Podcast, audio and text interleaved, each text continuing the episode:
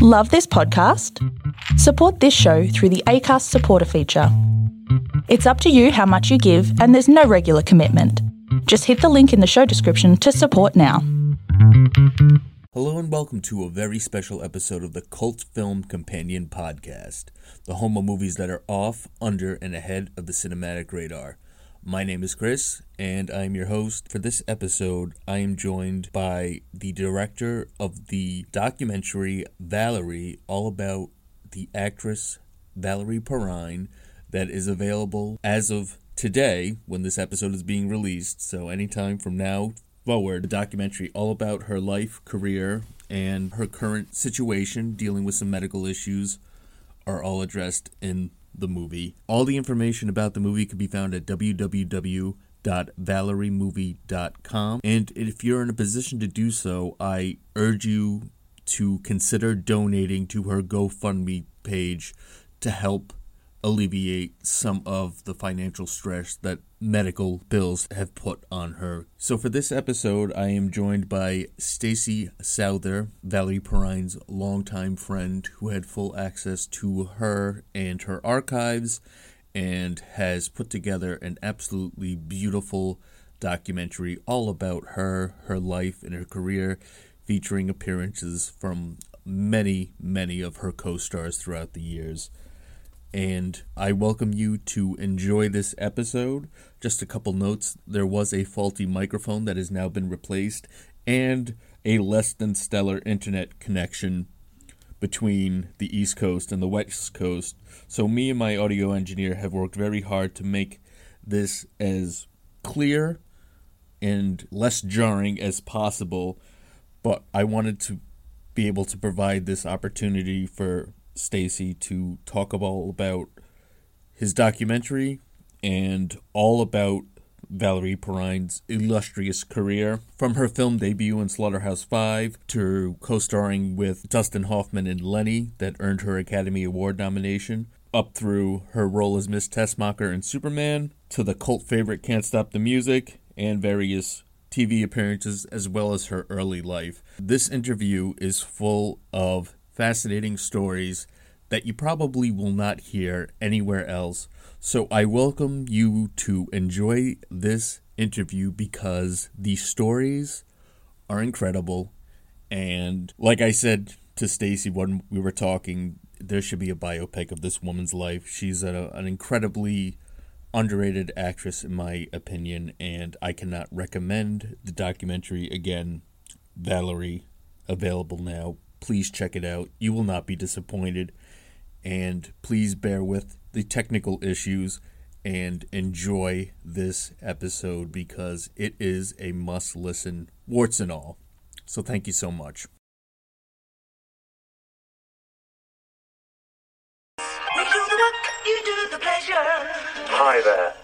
I want to talk to you about ducks. No thanks. What does that mean? I don't want to go. Go where it's right. A ride. Now that's a good idea. Okay, let's go. Give me that Doris people. Oh, it's a Doris. Whack! Suppose you're thinking about a plate of shrimp. Suddenly somebody will say, like, plate or shrimp or plate of shrimp. Out of the blue. No explanation. No point in looking for it. It's all part of cosmic unconsciousness. Warriors, come out and play.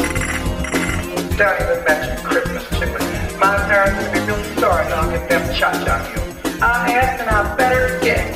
She's gonna kill you, man. I fucking a drug counselor. Drug dealer. Even do you credit? What kind of fucking business man you? Monkey? What do you make me? Because I don't make monkeys. I just trade them, Pee-wee. Listen to reason. Come on. I'm listening to reason.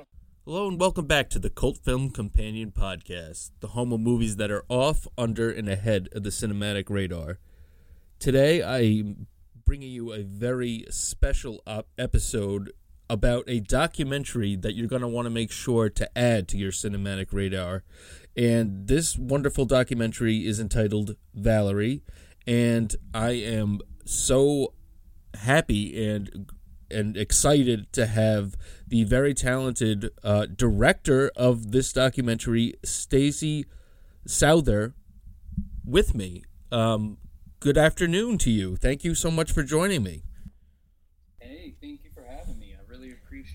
Um, I really appreciate you taking the time for this.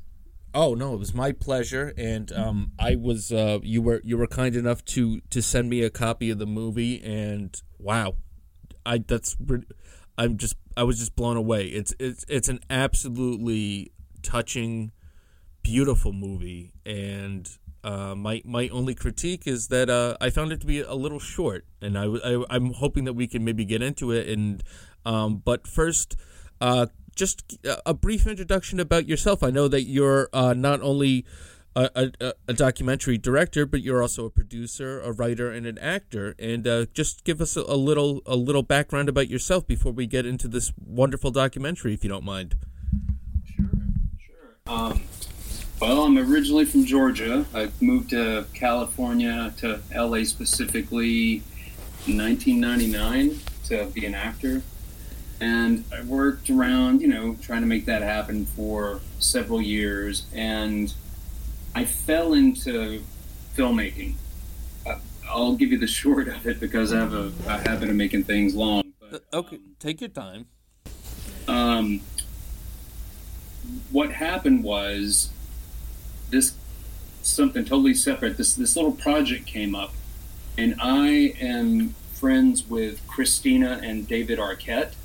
And they were dating at the time. This is before they were married. But this little project came up, and David said to Christina, "Oh, Stacey can shoot it. You know, uh, talk to him." She got in touch with me, and I was like, "Uh, I, I've never picked a camera up. I don't know anything about a camera. I don't. I can't do it." And then she, you know, David said, "It's really easy. You can use my camera." And I literally kind of got thrown into shooting something, and I had a knack for it. You know, I just, I don't know if it was from acting or just me being, a, a, I noticed things going on around me, uh, but those things really came in handy, and that is how I fell into filmmaking. And the producing stuff, uh, same thing. Like, I'm a producer on You Cannot Kill David Arquette, the documentary, and if you haven't seen that, everybody should see it because it's this amazing, crazy story about how David won the heavyweight champion uh, uh, wrestling belt in two thousand, and you know he, he literally was promoting a movie, and they said, "Oh, you're going to win the belt." He kind of didn't want to because he was coming in off the streets, and the, they were like, "Oh, you'll get to hang out with the, all the wrestlers for like two weeks and travel and all this cool stuff." And David was a huge, huge wrestling fan, so he jumped at the chance. And he was kind of, after that, he, I think at one point they might have labeled him the most hated man in wrestling, like he destroyed wrestling or something, was something somebody said.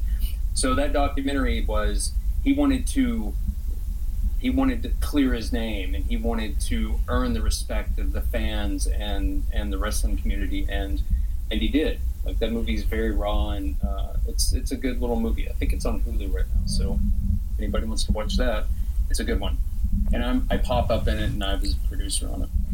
Yeah, I, I wasn't going to, I because we were going to keep our focus on your, your, your latest work, but I was going to say I have actually seen, I've seen the documentary You, You Cannot Kill David Arquette, and I can't recommend it enough either. You do not need to be a fan of professional wrestling to enjoy the movie. I... Um, I remember when he. I remember when this happened in two thousand. Uh, when he won, I think he was promoting something, something, fifty miles to Graceland. Uh, oh, it was Ready to Rumble. That's that. Right, and uh, yeah, they put the um, at the time this the uh, the second biggest uh, wrestling company besides the W W F was the W C W, and they put the title on him. And. And, uh, yeah, some people absolutely lost their minds. But, no, uh, You Cannot Kill David Arquette is an absolutely uh, brilliant documentary, and it's a great it's a great story. Um, speaking of great stories, I, I want to get into this. How did you initially meet um, Miss Valerie Perrine? Um, I met Valerie in two thousand six. We met – we live in the same neighborhood, and we – we bumped into each other walking our dogs, and it was like a, my dog was my dog thought the neighborhood was his neighborhood, so he was a little growly, and I said, just let him say hi, and then, then it'll be cool. He won't ever growl again. quick hello. I didn't know who she was. She had a big floppy hat on, her big sunglasses, kind of the Valerie Perrine look. And, you know, we went our separate ways. And then I'd say maybe about a week and a half later or something, I bumped into her again. We started chatting. She's like, what do you do? I said, I'm an actor. What do you do? I'm an actress. I was like, oh, that's cool. And we chat a little bit more. And then she, since she's such a huge animal lover, she used to take her dog to some kind of hidden away place to, to go on these walks. And so she invited me to bring come with her and bring my dog sometime. I was like, yeah, that sounds cool. So at the time, I didn't have it. There weren't smartphones or anything. I didn't even have a phone on me at the time. And she uh, she was giving me her email address. And this is how long ago it was. It was a Hotmail address. So, and it was her, something. It was her name, you know, Valerie Perrine at Hotmail or something like that. And uh, and we chatted a little bit more. And then I got back to it, and I said, I, you know, I'm sorry. I'm really bad with names. Uh, And she goes, do you know what I M D B is? I'm like, yeah, sure, of course, I'm an actor. She's like, did you ever see the movie Lenny? I was like, no, I mean, I kind of know what it is, but I haven't seen it. She literally goes, did you ever see Superman? It's like, yeah, of course. She goes, I was Miss Tessmacher. I was like, oh, okay, yeah, yeah, yeah, okay, I know who you are. And the funny thing is, just a weird little add-on, like a year before that, I would say, I was home, had a really bad cold, was trying to, you know, chill out and get better, and I was watching Superman, which I'd seen, you know, fifty times, I don't know. And as I'm watching it, I thought, I literally, this crossed my mind, I thought, whatever happened to that lady? Mm. And then, then I find out, you know, I, I meet her, and she lives right next to me, and then all this happened. So it was pretty, uh, pretty odd little uh, coincidence. You know, it's funny that you mentioned that, because when I was first, what happened was that I just happened to retweet um, something that she had posted on Twitter, and she reached out to me, and I was like, I was like, and then I then I looked her up on I M D B, and I was like, oh my God, because I remember seeing Lenny years ago, and she she was nominated for an Academy Award, and what, quite frankly. Easily, oh, yeah. could, easily could have won for that. I mean, she won everything else that year. Right. She won Cannes, she won the BAFTA. Like, she literally won everything you could win that year except the Oscar. And she, everybody says the same thing. They say she should have won that as well. Yeah. I mean, and for those of you, we're going to be talking uh, several of the movies throughout her career. I would say that um, just Lenny is just, it's kind of like that movie that you want to say, th- this...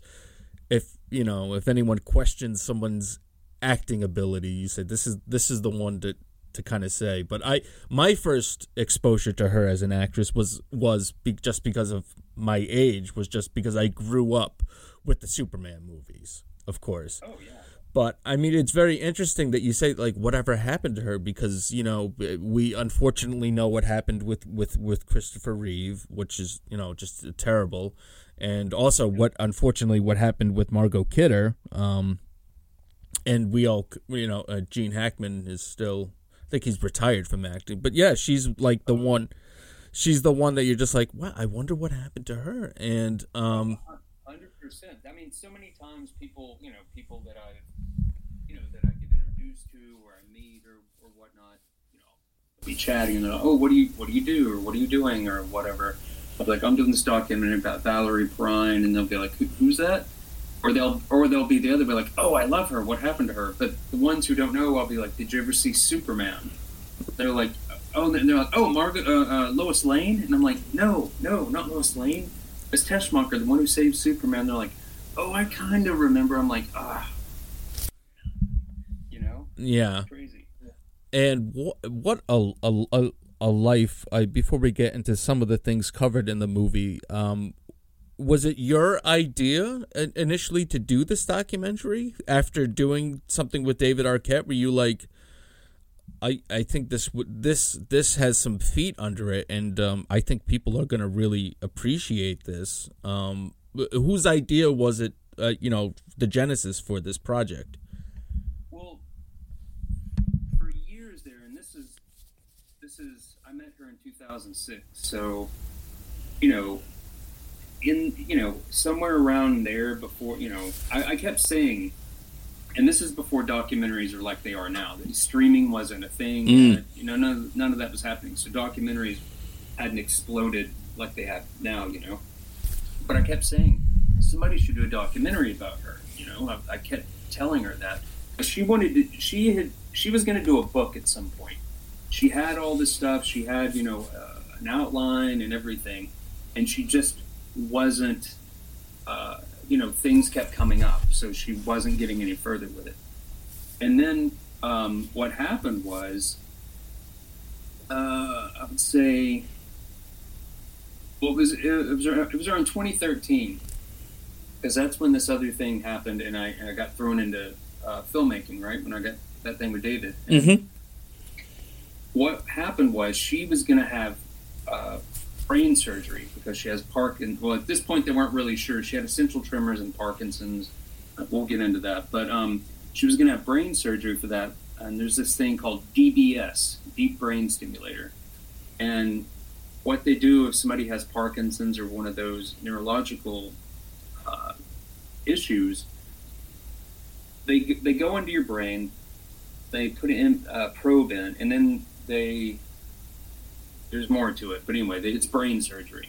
Mm. And I I knew at that moment, I was like, this is a once in a lifetime thing, you know? I was like, this needs to be filmed. So I, literally, I borrowed a camera, and I, I just took it into the hospital. Didn't, you know, I just kind of, you know, had it down by my side. It was like a D S L R, you know, so it looks like a regular camera, but that's how I, um, that's how it started. You know, it was just, it was an idea that was kind of floating around. And then when that one thing, when that surgery was going to happen, I, I knew that I had to, I had to get it. So that's how it kind of began. And to me personally, that, that's probably the saddest, if not probably the saddest scene in, in the entire documentary is, um, um, or maybe I'm I'm thinking of the scene where she had, there was some sort of um so what happened after that that initial surgery, there was some, it was a medical term, but she had uh basic basically had no cog uh, no memory. That was the scene that really ta- she was like um she was looking at you, and it was one of those things where I can actually relate as someone that um after a, a car accident I started having seizures out of the blue. And for people that have never had a seizure, um, you know, my roommate thankfully called the paramedics for me, but I was sitting there and I thought I was okay. But then they started asking me these questions that anyone should be able to answer, like who the president was, what day it was. And my mind was just foggy. And I could see this. I, I, I remember someone off cameras asking her to count to three and um, just uh, speak to the, the, the, the actual medical, what what happened after this, because it does have a, a happy ending. It does end up being uh, beneficial to her in the long term, but I know uh, almost a, how long afterwards did she suffer this, this medical um, kind of uh, crisis? Uh, well, yeah, so she had, she had that surgery, and then we took her home, uh, and...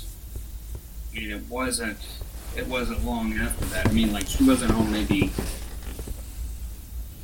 might have been a day, maybe, I can't, I can't remember exactly. Mm-hmm. But, um, literally, and her, and her brother, who you see in the movie, who's uh, a neuropsychologist, so he, you know, he knows about the brain and everything, you know, he's a doctor. Mm-hmm. And we got her home, got her all situated and everything, and then he calls me, you know, like I said, a while later, and he's like, she, she, she can't talk. So literally, all of a sudden, like she, she couldn't, she just couldn't talk. He's like, we have to get her back to the to the hospital. And luckily, we live, you know, a few blocks from the hospital. So rushed her back, and you know, she was having this episode. They're called uh, transient. They're called T I As. That's, mm-hmm. uh, that's the short term or the uh, the abbreviated version of it. And um, it's kind of like a mini stroke. They do different things to you, but. Um, She did, you know, it literally, she couldn't talk, and she, you know, same thing like you said, but like a seizure. You know, you can't remember what happened and all all this weird stuff. But Yeah, that was scary. I, I that I shot that on my iPhone. Wow. And it wasn't for the movie. I wasn't thinking like that. Like literally, her brother was like, you know, can you shoot that? Ask her to count to three or whatever. He was just you, he wanted it so we could show it show a doctor or something. So yeah, that was pretty crazy. And you know, uh, she stayed in the hospital like an, another day or something. Then she then she was fine again. And um, I mean, that's like that whole whole part of that. And then you know later on, some uh, uh, she had some issues, but but that's what happened like right after the surgery. Yeah, and what a, I mean, I mean, we we went into one of the, the saddest part of the stories, but I mean, this this is a woman whose life, I mean, it, I mean, someone should be doing a docupic of of her life. It's an an amazing story. I, I agree. I mean, literally, if people if people could live five percent of the life she's lived, that would be a dream come true for them. That'd be like winning the lottery. She's done, I mean, you know, she was raised in Japan uh, after World War Two because her father was in the military and he was sent to help rebuild the Japanese economy.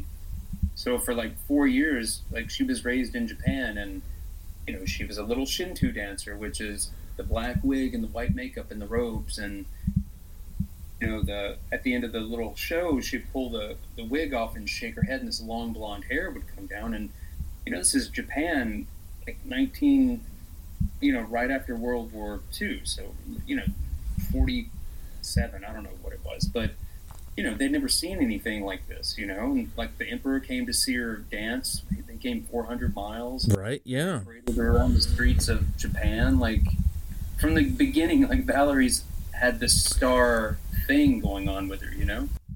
She's just got that, that inherent, like, artistic quality to perform, um, and you could see the smile, and be, and that's the thing that I always remember going back throughout this documentary is that smile. That smile will just m- melt your heart.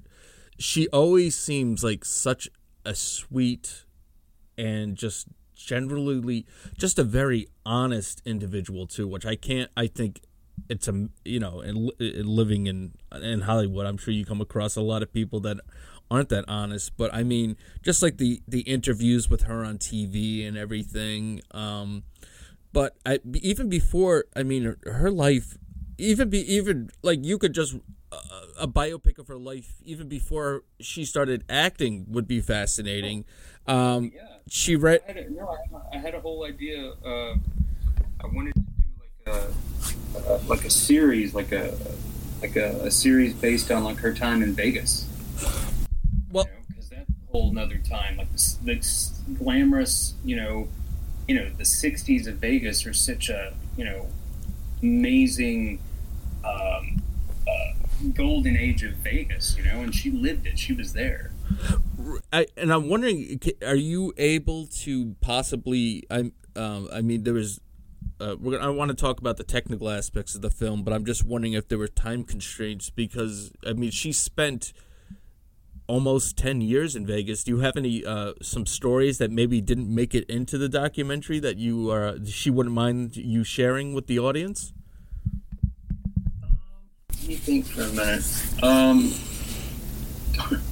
oh, there's mafia stuff. I probably shouldn't say that. No, probably not. Um, there's mafia stuff. Oh, here, there's um. This is a pretty crazy story. Um. So. So she, you know, she's asleep one night and in her apartment, and she wakes up and someone's someone's like trying to break into her apartment. It's Ooh. The middle of the night, and she, again, like you're saying, there's nobody like Valerie. Valerie, Valerie does what she has always done, what she wanted to do, says what whatever. There's no filter. She'll say no. whatever, but she's also the sweetest, nicest person ever. But someone was trying to break in her apartment. She had a gun. She whips her gun out. The person, I don't know if they were inside or not, they take off running. She's chasing them, like, like you know, on, on the asphalt, like, right. running after this person with a gun. And then one of her, one of her neighbors that sees her and like, Valerie, Valerie. And, she, and she's so, the adrenaline's pumping. They're like, you're naked. Because she slept naked, you know? That was right. The thing. Sure. She totally was running naked with a gun down the street, like, like pretty crazy. And yeah. She'd scared a burglar. There wasn't like any, oh, like she, that, that fight came up and she just like, you know, she didn't think and, you know, went after him. I mean, I, that just speaks to the nature of her character. Um, and the tagline of this movie is, whatever life throws at you, you've got to fight. Am I, or am I butchering? It's, it's, uh, it's, uh, hold on, I'll tell you, because I'm looking right at it. Whatever life gives, you have it. Right. And, yeah, she's, I mean, that, those are just, I mean, that just speaks to to the whole nature of her when it comes to fight or flight. She's going to be she's going to be a fighter, and it seems to me that she's she's always been a fighter. Um, something that I, I mean amongst the I was completely I was not aware that she was a showgirl in Vegas. And just speaking to what you were saying about her being very blunt, very honest, no filter, she Oh, there's a there's a there's a, a scene in the movie where she pretty much says, "Yeah, I don't even consider myself an actress. I've always considered myself a showgirl." And I mean, yeah. I, I mean that's just I mean, ah, there's so much you could talk about. One of one of the and uh, just an absolutely tragic story that I didn't know anything about, and uh, I know that Valerie doesn't like to discuss in person, but the, I I was completely unaware that she was dating. Um, one of the guys that was involved in that horrible night with the with the Manson family. I that yeah, and yeah, I mean everyone kind of know, and now especially with uh, Once Upon a Time in Hollywood uh, coming, you know, that came out. People, it, it's once again the whole Manson family. Everyone knows about Sharon Tate and uh, the heir to the Folger uh, fortune, um, but I had no idea that she and and she was. I mean. She was lucky. It was just a matter of not being able to find someone to cover her shift that basically saved her saved her life that night. Yeah, yeah, no, she, she's. I've seen the documentary so many times, but I forget. I think, you know, because she tells uh, she does she doesn't tell the story. I think I think it pops up. It pop yeah, it pops up in, in writing or something. Yeah, yeah, yeah, right. But no, like she said it. Like I've heard the story. She was like, you know, that. You know, she inadvertently saved her life, that, that other girl. Somebody was going to do it, and then they they couldn't do it or something, like take, work her uh, work her shift. Right. I mean, there's so, so many... I mean, we're going to get into some of the, um, the, the, the more recent um, things that have happened to her, but I mean... The the little stories about her career, her uh, I mean, early on, just how she got the role in Slaughterhouse-Five is just is just oh, funny. That's that's a that's a story. Okay, I mean, I, please share it with you if you want to share it, please. Oh, yeah, yeah. So, so here's what happened after. I won't give too much away, but after you know, like eight years in Vegas or something. She had had enough, and anybody that sees the documentary, uh, she'll she'll say something about it. Um, and so she she, I think she went to like south of France or somewhere where just to get away from Vegas for a bit, and then she literally went through all of her money and she was broke. And she came back to Vegas, I think, for a minute, but she she wasn't going to dance or uh, she wasn't going to be a showgirl. And somebody said, oh, you should go to Hollywood. You're really pretty. You could probably get into commercials or modeling. So she came out to Hollywood, literally, no no money. You know, I think she was on, like, like food stamps or unemployment or something. I can't remember. And a friend of hers was having a dinner party. When I say dinner party, I mean, like, a little small, little birthday dinner party for somebody. And there's maybe, like, six people there. It wasn't anything big. And Valerie was on the phone talking to her boyfriend at the time, and I want to say he was the manager of the Doobie Brothers. He had something to do with the Doobie Brothers, but she was on the phone with him, and she was being really funny and snappy and quick, and there was an agent that just happened to be there. He said, Who, who's that girl on the phone? I'm like, oh, that's that's Valerie. and she got off the phone, and he looked at her, and he said, "You're Montana Wildcat." I think she was kind of like, "What?" And he said, "Are you an actress?" And she said, "No." He's like, "Do you want to be an actress?" And Valerie was like, her attitude is like, "Okay, sure." Right. And then, you know, he's like, do you have a, do you have any headshots? Do you have any pictures? She's like, the only pictures I have are topless from Vegas. So he took, you know, a topless picture of her, you know, from Vegas, and he went to the head of casting at Universal because they were trying to, they couldn't find the right girl for Slaughterhouse-Five. Mm-hmm. And they, you know, they looked over a lot of, you know, a lot of actresses, and they couldn't find anybody that, that, that was, fit the part, and they were also, I think, running out of time. And so the head of the head of casting, her name was Monique James, and you know she she got the photo, and then she had a, she had like a toothache, and she had to go to the dentist. So she took a, a big stack of pictures with her, so she could kind of keep working, you know, while she was waiting. She hits Valerie's picture, and there's a guy sitting next to her, and he's like, "Who the hell is that?" And she thought, exactly. So they get Valerie to come in for an audition, and you're supposed to wear a two-piece bathing suit so they can get an idea of what your body looks like, right?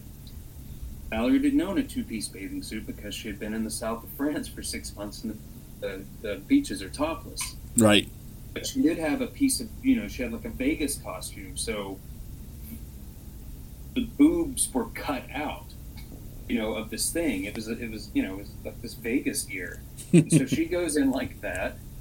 You know, all the other girls are either, you know, too shy or they're sticking their chests out or whatever. And Valerie literally just, she, she was used to being topless. Like, she could, you, you know, you could sit there and talk to her and, like, it wasn't a big deal. Like, she didn't even notice she was topless. Right. And so that, um, that's pretty much, George Roy Hill saw her, her piece, you know, her, her tape or whatever. And her audition was horrible because either there was a producer or somebody casting or something. They wanted their girlfriend to get their part, get the part, so they were giving everybody bad direction. And, oh. Uh, George Roy Hill just saw something in Valerie, and, and that's how that started. And um, and literally, oh, that same casting director after Valerie, you know, did the movie and was, you know, later on, they were like, oh, your your audition tape was horrible. We had to burn it where nobody would ever see it. but. But an, another little story, uh, really quickly, is so she, the first day on set, you know, here she is, she's never acted, she's on a sound stage, the bell goes off, you know, to kind of like start the day, and uh, can I say, can I say bad words? Oh, absolutely, yes, yes. Okay, okay. Um, so all of a sudden the bell goes off, and she's like, what the fuck was that? She had no idea, like, you know, what a, you know, that's like the sound bell, you know, starting the day, or, or you know, this, you know, scene's about to start or whatever. So, yeah, it's, uh, I mean, literally, it's one of those Hollywood stories, like, um, uh, oh, like, who was it that got discovered at Schwab's or whatever? Like, literally, she, you know, she wasn't trying to be an actor. She literally fell into it, and she just had this, this quality where you, you told her what you wanted, she she could do it. Like, she didn't have to go through a script and break everything down, and, and you know, and she wasn't she wasn't serious. Like, I, when we get into Lenny stuff, I'll tell you about the phone call thing. But you know, if it could it'd be a serious scene, and she could be like goofing off and having the best time two minutes before, and then next thing you know, she's in this heavy scene and she's bawling her eyes out about something, you know? I mean, that's, you're basically describing just a naturally gifted performer, someone that just can take very little direction or just kind of has this intuition already of kind of what a, a, a role needs. Uh, yeah, and, yeah. and and also, like, a few days into shooting Slaughterhouse-Five, Universal offered her a seven-year contract. And this is like getting at the end of the studio system of that. Right. But, you know, they saw something at that moment. They're like, well, we need to get this girl, you know, we need to keep her. And funny thing is, like, they, they wouldn't let her take an acting class. like they forbid, they're like, you don't, you can't take an acting class because that'll mess up your natural, what you have naturally, you know, because you'll get in your head or whatever. So, you know, they they wanted her the way she was. Wow. I mean, and that just, I mean, that just speaks volume to, to her natural talent. Um, oh. And, and another just, I mean, I don't want to be crude, but another one of her uh, natural, she's an absolutely beautiful woman. And she was the cover girl of Playboy not too long after Slaughterhouse-Five, if I'm correct. Um, yeah, well, she, she was in Playboy, um... I mean, a few times for sure. She wasn't the cover till um, that Superman cover. That oh, she was the cover. So that was eighty-one. Okay. Yeah, but she was, but she was. There's oh, if you see the the, the first spread she did, um, Harvey Benton's on the cover. I want to say it's. I mean, I, I I have it here somewhere. Okay. Because my life is consumed with Valerie Perrine, um, but. I do. I have it here, and um, oh, the that that layout. And anybody that's looked her up, you've seen most of the pictures of it, right? Nude online, but it's just such a, it's such a great issue, and she's so beautiful, and it's, it's all about that her hippie kind of gypsy uh, self, the way she is, and you see that in these pictures. And- um, Um, oh, oh, one other thing. Well, you may you may be going to get to this, but just in case you, you don't, you know, do you know about Steambath? I was just about to ask you about this because this is um um where um this is uh, television history, uh, and I will let you um legitimate television history uh made by uh Miss Perrine. So please take take it away and tell everyone about Steambath because I am familiar with it, and that was exactly what I was going to ask you next. Steambath was it was a play written by Bruce J. Friedman, and they were doing it on P B S. They, they were shooting it. So Bill Bixby, the great immortal Bill Bixby, was the lead, and Valerie was in it. And this was, you know, maybe her second or third thing, like right there. I mean, right again, the beginning of her career, and it's a great thing. If anybody, if you can find it. Uh, it's it's it's an interesting watch, but it all takes place in the steam bath is what the kind of uh, premise of it is. And Valerie's in there, and she literally takes her to- her towel off. You know, she's she's naked, uh, but she's got like a towel on the bottom, and then a towel kind of draped around her neck. You know what I mean?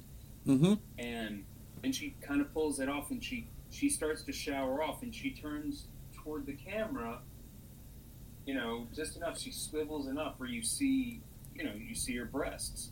And she, at that moment, she became the first woman on American television to expose her breasts.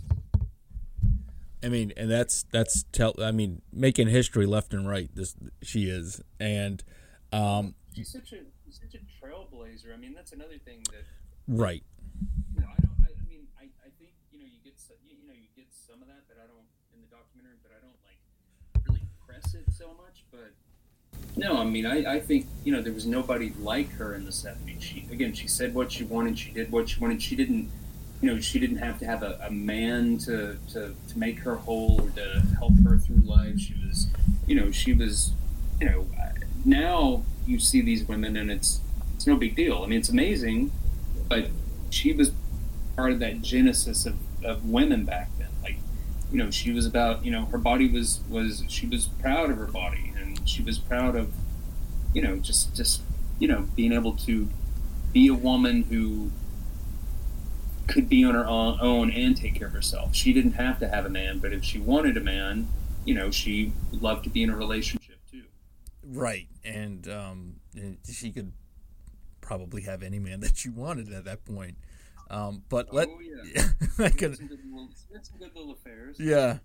Um, but I, I just want to uh, just, uh, quickly, uh, going now onto probably, I think coming up next is probably her most acclaimed role. And for those of you who haven't seen the movie And um, after you watch the documentary, I can't strongly recommend going back and either visiting or revisiting um, some of her amazing movies. And uh, I think w- probably her her standout performance as just as an as an actress is is, is Lenny. And um, uh, talk a little bit about uh, the project of, uh, of Lenny. Oh, sure. Oh, Lenny's great. Did she actually, before she did Lenny, she did do um, a movie called The Last American Hero with Jeff Bridges. Oh, right, which right. Which is a uh, fun little, um, he's a NASCAR driver. It was based on a true story of, I think, was it Junior Johnson or someone? But, like, you know, he was originally, like, running moonshine, and he got into stock car, and she's kind of the, what's the way to put it? She's not exactly, she's sort of like a stock stock car groupie or something. She likes the, the race car drivers or something. Uh, so if you haven't seen that one, that one's kind of, I mean, I'll I'll say that about everything she's done. It's like, if you haven't seen it, you should see everything she's done um, just to do it, you know? But yeah, Lenny, um, Lenny was another, I mean, that that's, that's her most, that's her most, or her proudest accomplishment on film, because she just, I mean, it's, you know, Bob Fosse directed it, Dustin Hoffman is Lenny, you know, it's shot in black and white, it's like, and the acting in that is, like, you literally, because, you know, it also has these things where it, it looks documentary style, where there's mm-hmm. like after the fact, and all these major people in the film, or, or, or it's like an interview, you know, like documentary style. And you watch that, and you it literally looks like it's, she's just a regular person being shot for an interview. Right. So, um, but she goes through so many different things in that movie, from that thing of being just a regular, like like a documentary type thing, to, you know, she's she's a stripper, she's a junkie, you know, she's supposed to be a mom, she, you know, she, you know, all these, she goes to jail, you know, all that stuff. Um, but Some of the some of the cool stuff about that movie, um, I think there's some there's some funny stories. Uh, I'll give you a couple of funny things, and I'll give you a good, another good piece. Sure. Um, so okay, so I guess it was Valentine's Day, and they were working, and I think it was, it was going to be one of the shots where she's supposed to be stripping. So it was a scene they were going to do that day of of, of like. This, maybe the dance strip scene or something. And again, it's Valentine's Day, so Bob Fosse came out to her trailer, you know, to get her to, to something. And when she opened the door, she she opened up her robe, and she's, you know, naked under it. And she had shaved her pubic hair into the shape of a heart. She says, "I have a heart on for you." Oh, wow. And, you know, it's like, uh, yeah. And, you know, and, you know, and everybody else, all, once the crew heard, they all wanted to see this amazing Valentine's Well, of kid. course, right. um, oh, I'll give you, I'll, let, me, let me go back, like, also, because she has a really big sense of humor. On Slaughterhouse-Five, she is doing a scene when she jumps on, um, on, Michael Sachs is the guy's real name, I'm pretty sure, um, she jumps on his back, and then, you know, right when she gets to Tralfalmador or whatever it is, and what happened when they were shooting it, like, somehow he, he accidentally, she, when she, they topple to the ground when she falls on him, and I don't know if his elbow or something kind of hit her in the, in the boob, right? Okay. So the next day, the, you know, she has a robe on or whatever, and, and George Roy Hill goes, and he's like, "Are you okay? How are you feeling today?" Opens up her shirt, and she had, I guess, got the prop department or something to make like a little sling to go under her boob, like you would do if you had like a broken arm. Right. And he just, George Roy Hill just broke up laughing and thought it was the funniest thing ever. But like, that's like her sense of humor. Like when Bob Fosse had his heart attack. Yeah.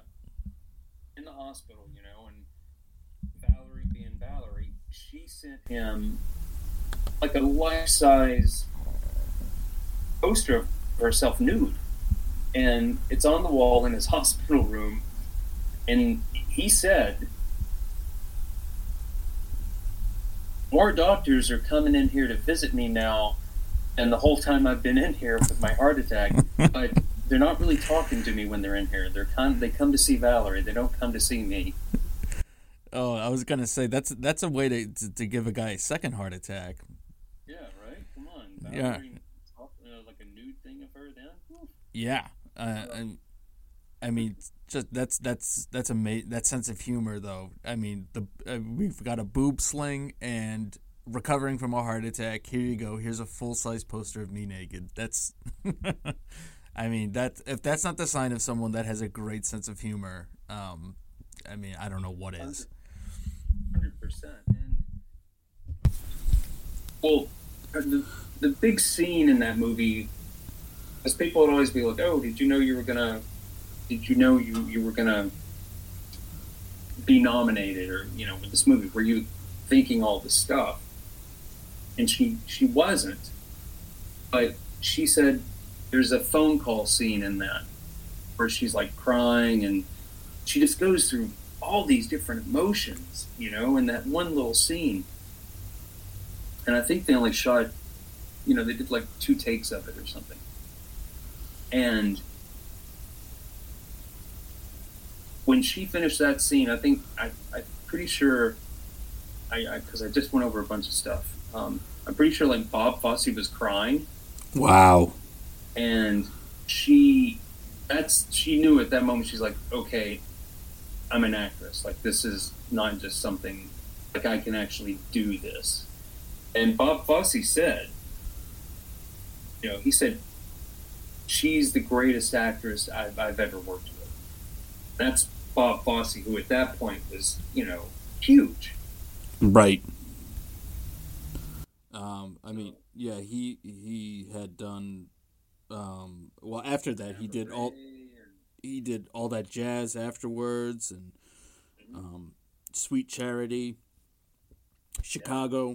I mean, so yeah, for that, that's that's high acclaim coming from someone like that. Yeah, and, and, and that's another person who I feel that unless you you know either a cinephile or you come from like the dance theater world. I think Bob Fosse is somebody else who has been kind of kind of forgotten a little bit. You know what I mean? Because he, he didn't do that many, he didn't direct that many movies. No. But I think, again, like some people, unless, unless you're, you know, a dancer or, or in, in that world, you know, a lot of people just don't really know who he is because he died in eighty-seven, I believe. But again, check his films out. I mean, like you just said, all that jazz. I mean, it's a movie about him having a heart attack. It's it's a, literally a movie about him. Right. It's genius. Um, and, and and that's kind of, um, I mean, our, our, the goal of my, my show is to kind of bring some of these movies that kind of get forgotten or overlooked or, or or performances and and stuff, some more attention to reevaluation. And I'm trying to change the negative connotation of the cult stigma, and um, I mean one of one of the things that I found just doing this show is I'm just discovering movies that I, I had you know previously just gone just flew under my, my cinematic radar, and I mean th- that's why I, I love having t- to talk to someone like you that's you know who's had experience with with someone like um with with, with Valerie, who's I mean. That's unfortunately the thing is, you know, is that if you don't know the name right away and if you're not familiar with something like Lenny or Slaughterhouse-Five, but th- I can always get, okay, Miss Tessmacher from Superman. Yeah. And people, people get that one. Right. And, but I think that in doing so, it, I, it, it kind of, Un, I don't. It underplays some of her other her other work, which is which is just fantastic and something that I'm not familiar with, but I'm guessing that you are. Um, W C Fields and Me. Oh yeah. Oh, now there's some stories for you. Oh, I'm sure. I'm sure.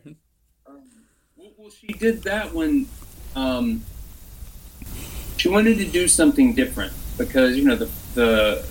The first few movies, you know, she's topless or, you know, those things. She was like, I want to do something different. And W C. Fields and Me is about W C. Fields and I guess you'd say it's his mistress or girlfriend.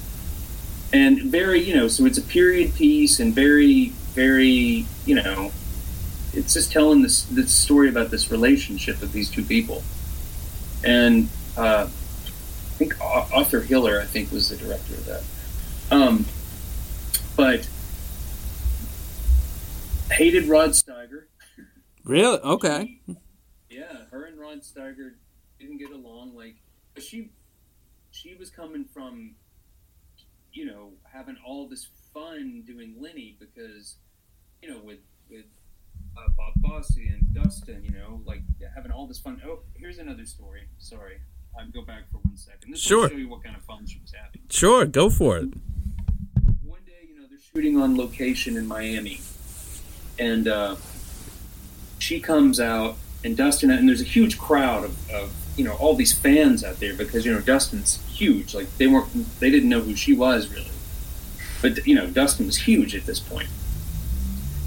Huge crowd of people. And she, she knew he was going to be coming out in a minute. And she said, all right, everybody on this side, when he comes out, I want you to yell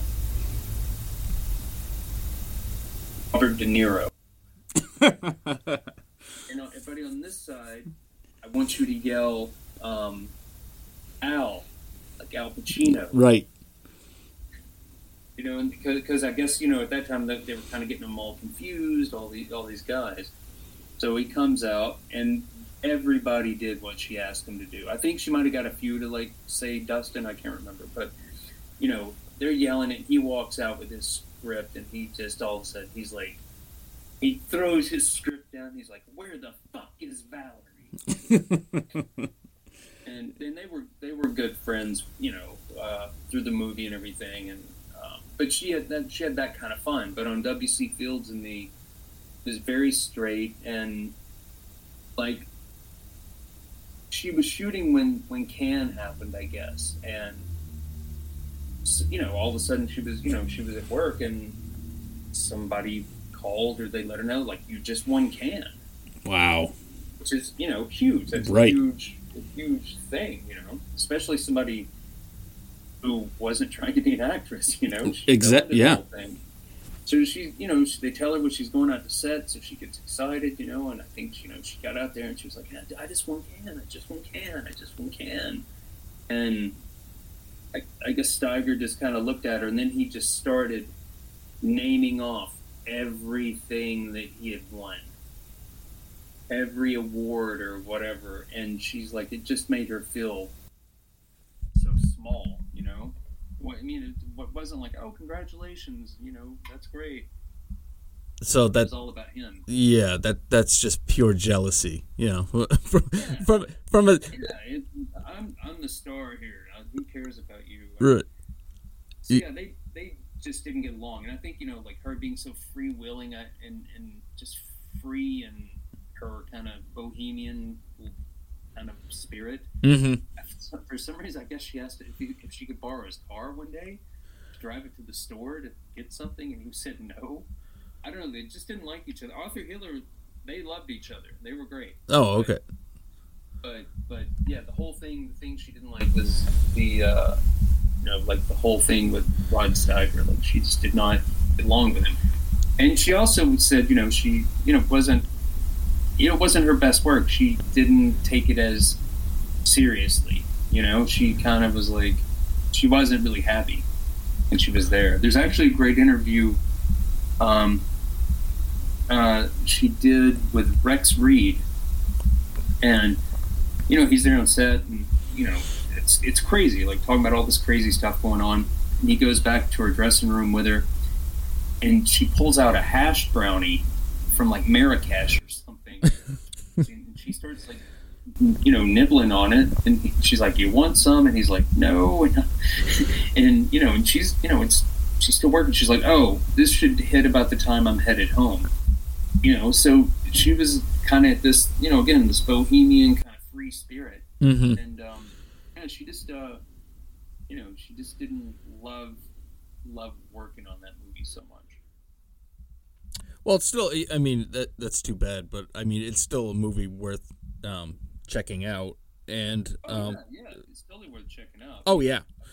Um, I mean, the thing that who knew? Who, I I didn't know that story till you know I met her. I'm like, what is this? W C. Fields and Me. Right, exactly. Um, and uh, I guess we're now we're coming to probably her her her most known role, I guess, just because it became such a a, a blockbuster, was being cast as uh, Eve Tessmacher. Um, in Superman in nineteen seventy-eight, a role that she reprised in Superman two, nineteen eighty, and I would say that this is probably her best.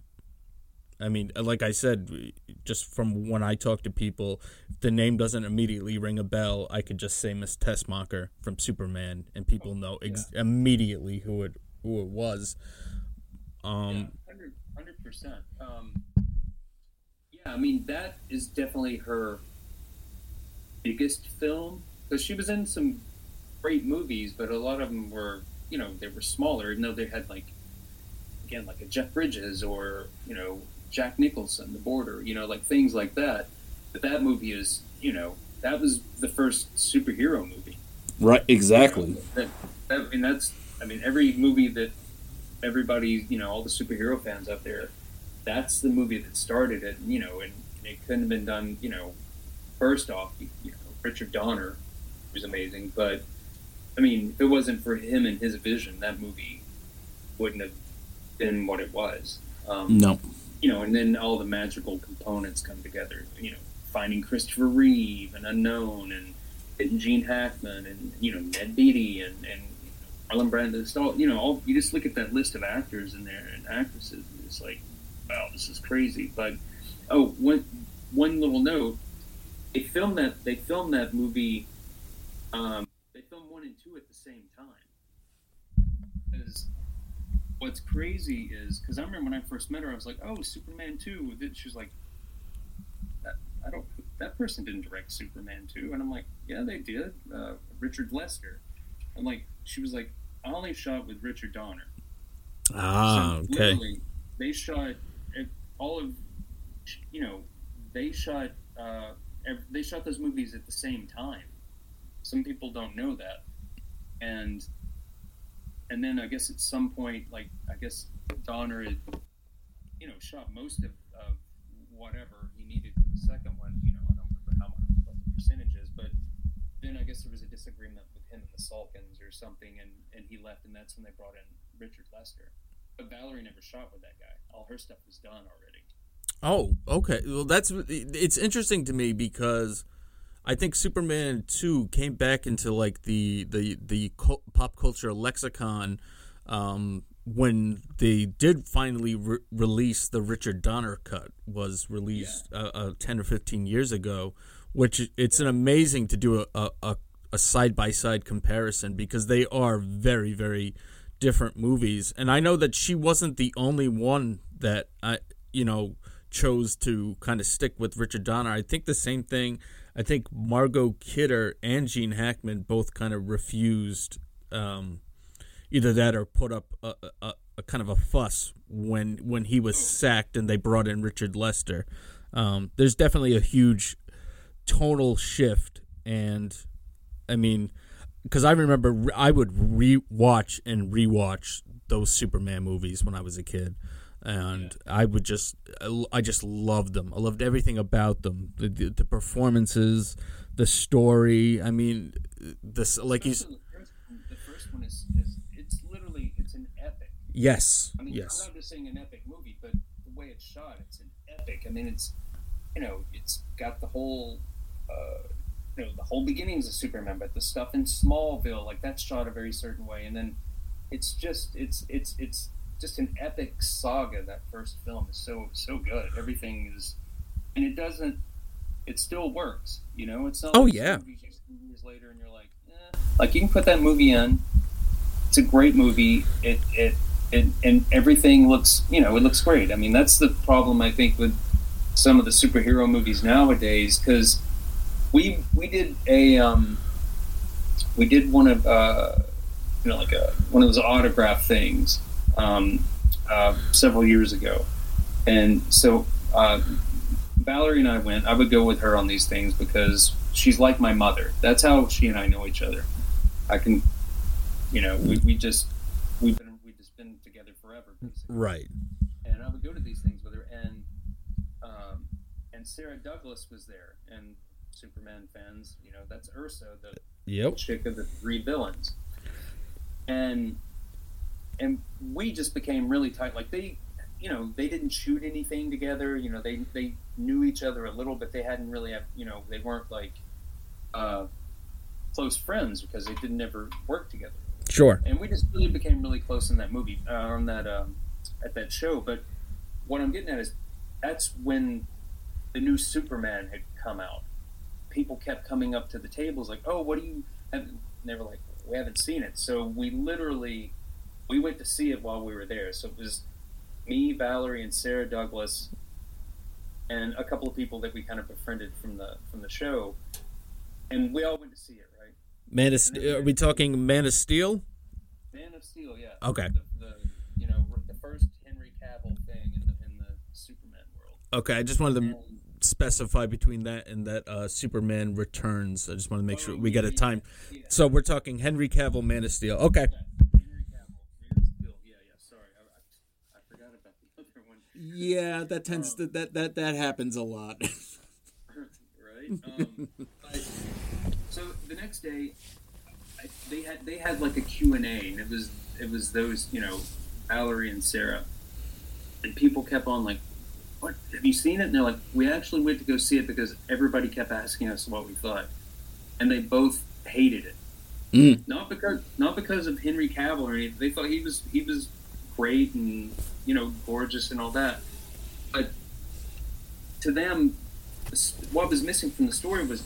Like that love part of it, like that. There's just something in the original Superman that like holds it together. Where this was more, not that it didn't have some love thing to it, but it wasn't kind of like the love story. And and plus with all the the fighting, with it was like C G I. It was so fast, and you know, I mean, I guess that's more in tune with like comic books or video games. But you know, they they just didn't love it, and that's why. I'm, again, that's why um, I don't know why I'm telling the story, but. Uh, They, um, yeah, they, it was it was really interesting um, how many people like, you know, purists like the original Superman. You know?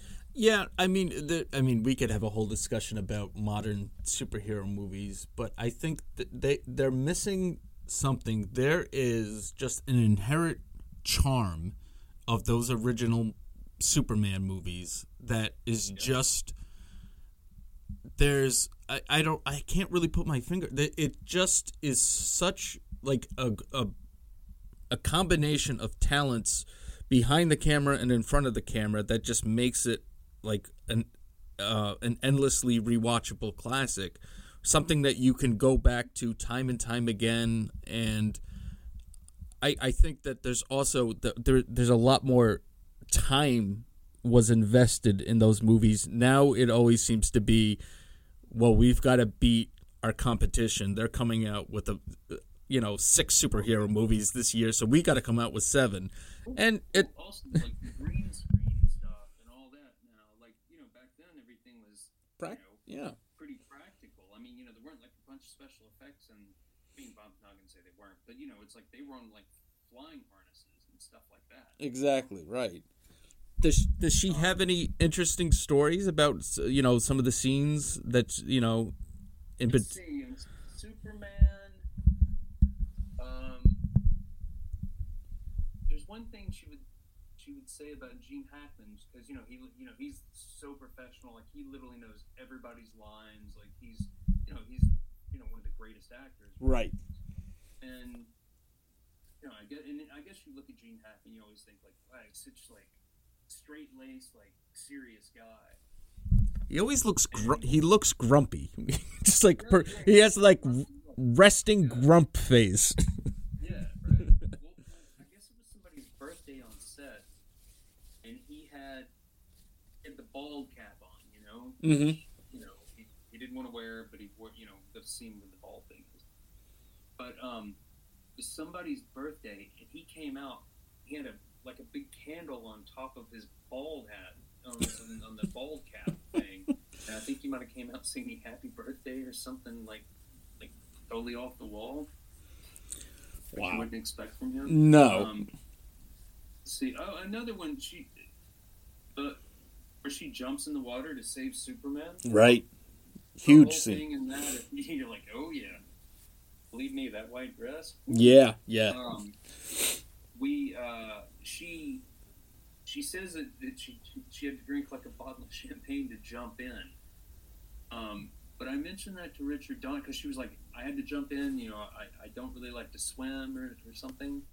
But I mentioned that when I interviewed Richard Donner, and he was like, I don't think that's how. I wouldn't have let her jump from there. I don't think she is. So I don't know. She told me several times that she got, she got a little drunk to jump in. So, I don't know.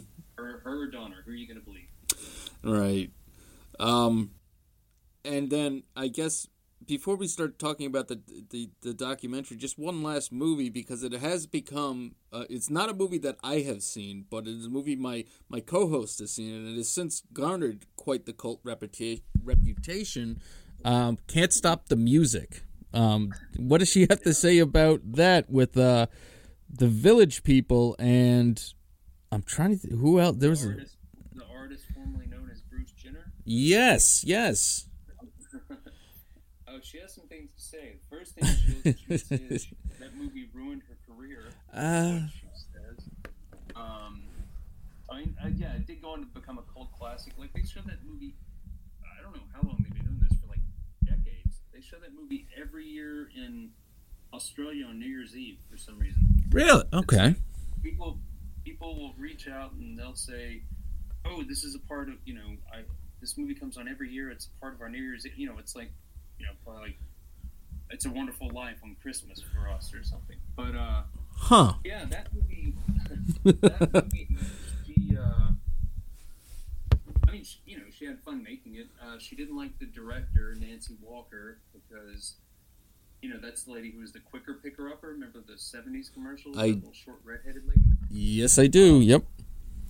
Well, she she was directing it, and Valerie's thought on that was it was Alan Carr, who Alan Carr did Grease. You know, he was the producer of Grease. Like, he, that, he was, that was the biggest movie. That was huge, right? And he, Alan Carr was a big deal. And they were friends, Alan and Valerie. And that's how, you know, she ended up doing the movie because he asked her. But he was also a manager. And one of his clients was Nancy Walker. And Valerie always said that, oh, she thought that maybe he hired her because fifteen percent or what, or twenty percent of whatever he paid her came back to him. Oh. So I don't, I don't know. Mm. But they didn't get along, really. Um, I mean, she was... She she said that, you know, basically the uh, like the like I guess like the first A D or, or, or the camera, like I think the first A D, she was like, that's the person who ba- basically did the movie. She was like, she'd wow. be in her, the, Nancy Walker be watching soap operas in her in her trailer or something. I don't know, but she stuck by that story the whole time. Um, I w- I wouldn't put it past people. I've come across quite a few. I'm not going to name the movies or the people here, but I've come across shows. Movies on this this program that when I've done a little digging, I found out like who was really one person might be credited, but I mean you got to give yeah. the the actual credit goes to someone else. And and in case of Can't Stop the Music, that might be for better or for worse. So yeah, I mean here's the funny thing. Uh, I'll give you a couple stories. Sure. I'll tell you the funny thing. Like um, it was Bruce Jenner's first film. Okay. And you know. Um, I think she kind of, you know, she helped him a little bit, uh, as in, he never acted, you know, so I think, you know, she would kind of give him a little, you know, you know, maybe a little guidance, or maybe a little pep talk or, or whatever, you know, because, I mean, being on a movie set and you're one of the lead people in it, if you haven't really done it, you know, it's, it could be, it could be, um, it could make you nervous. Right. Um, but yeah, I mean, um, like she liked Bruce. She loved the Village People. They used to, they would go up to her house, like on lunch breaks when they were filming. And then, you know, she'd have lunch and they'd have all this fun and go swimming. And, you know, I think at some point they might have said something like, uh, the studio might have said, hey, you, you guys need to stay around here for lunch. Because it, their lunches kept getting longer and longer. You know, they'd go, yeah. up, they'd go up line and swim and da, da, da, all that crazy stuff. Um, love the Village People. Um, uh, you know, I know some of those guys because of her. I've, I've met, I've met most of the original guys. Wow. But those guys are super nice. Um, I think, is there any, I'm trying to think of it, are there any big things on that movie? Um, I will say, she and I watched it uh, a few months ago because I kind of fast forwarded through it one time when I first met her, and I'm like, oh, this movie's pretty bad. Mm-hmm.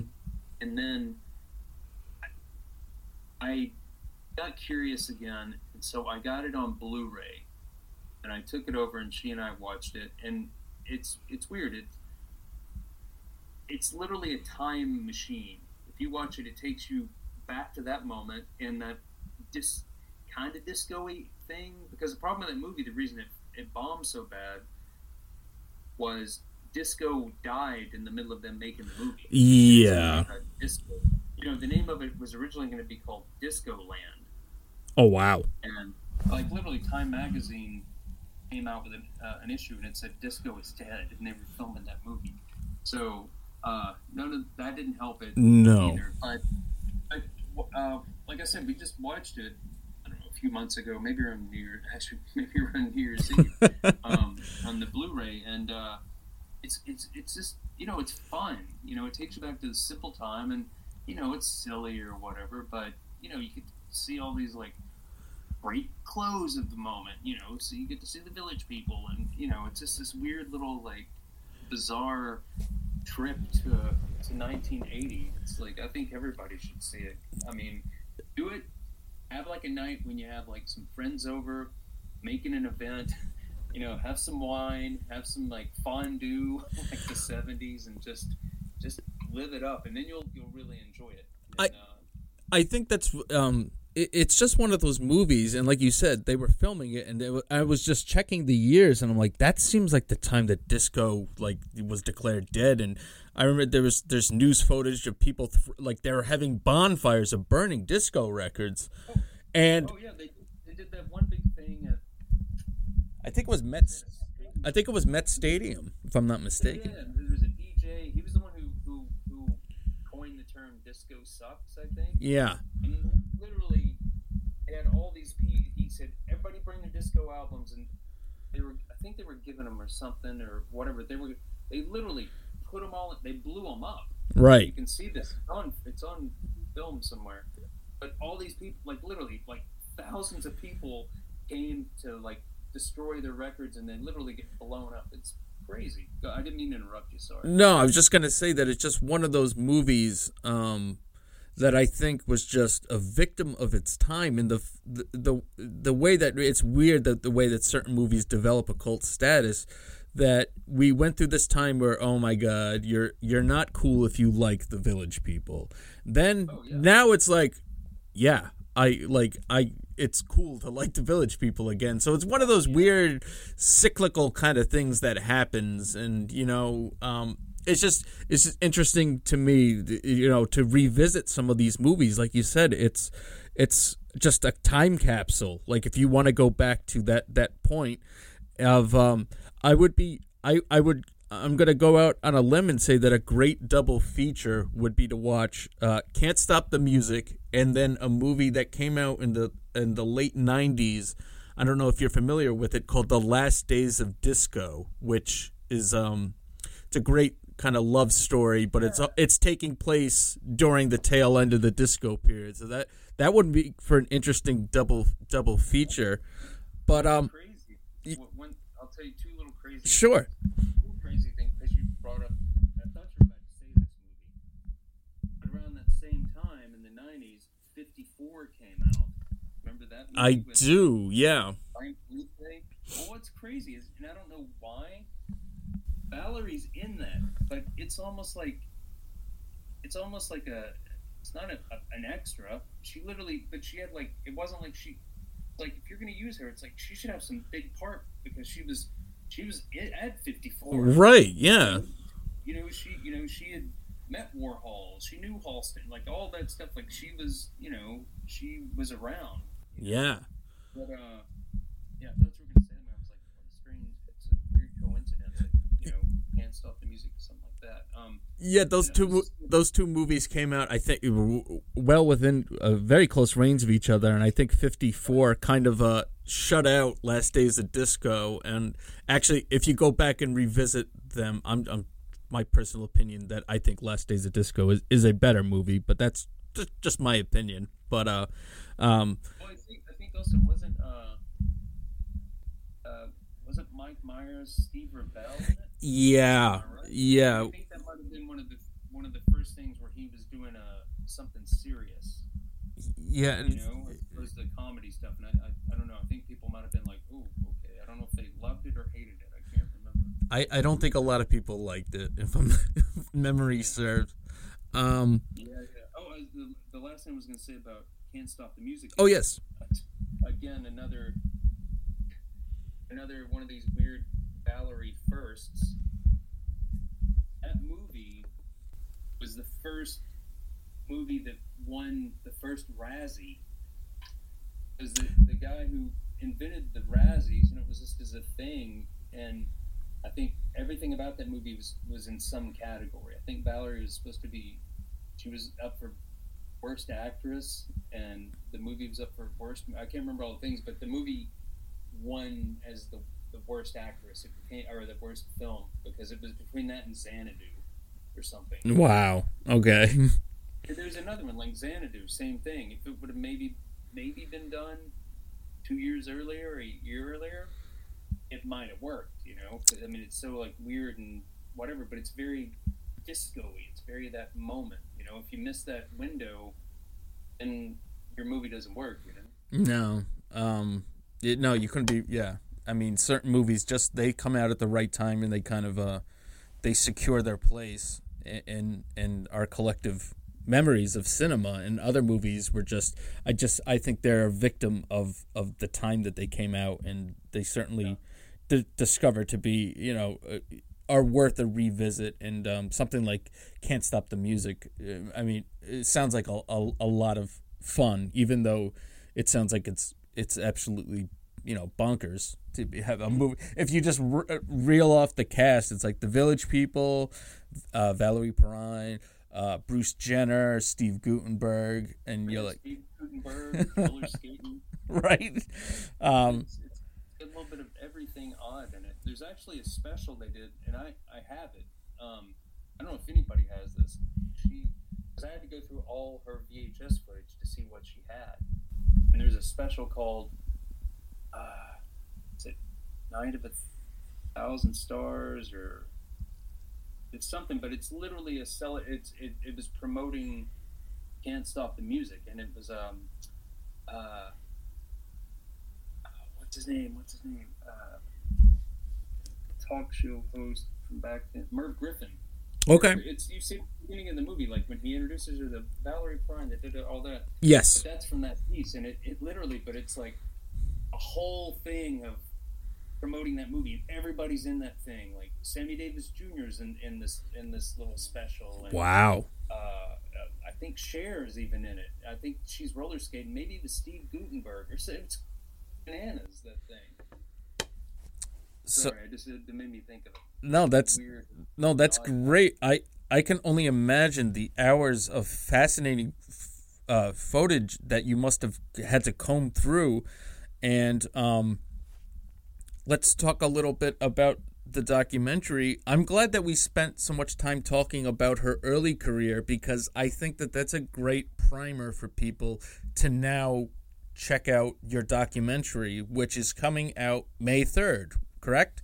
Yes, yes, May third it's coming out, and it'll be on, let's see, it's going to be on Amazon, Apple T V, iTunes, YouTube, and Google Play, and it'll be, you know, a rental type thing, but also there's, you can buy the D V D, and the D V D will be available on I mean, it's available. It's available now. Um, uh, Amazon, and also I think maybe Walmart online. So for all you cinephiles and and older people that, that don't aren't good with streaming, we have D V Ds available, babies. Oh, that's no, that's great. I'm still a fan of physical media myself. I, I do stream, but if it's something that I really, really love. Um, so I'm going to make sure that links for the Amazon order for Valerie, the D V D, the documentary, um, are going to be in this episode description. And uh, like the man just told you, available everywhere um, May third, uh, pretty much everywhere. Uh, the trailer... is available. The trail if the trailer gives you just enough that you're going to want to check out this entire movie, and this movie is so beautiful, and I I, I think it it it's just it's one of those stories that like you it's one of those actresses that you kind of you're kind of like, I wonder what happened to her, and mm-hmm. it's it's it's kind of a, a sad story. Um, At, at times, but I mean, the most the most important thing is that w- who amongst us has not had to, you know, had someone in our life dealing with a, a, a deliberate a, such a terrible illness, such as as Parkinson's, um, and yeah. for her to yeah. be so vulnerable on like on on camera now, um. is just a testament to her her strength and confidence a, a, as a as a human being. Oh, I, I agree. I agree. When with all that stuff, with the Parkinson stuff, because you know you, you it kind of gives you you know you see you see her decline. You see you know when she's still good, and you know you see this decline because I, you know the movie.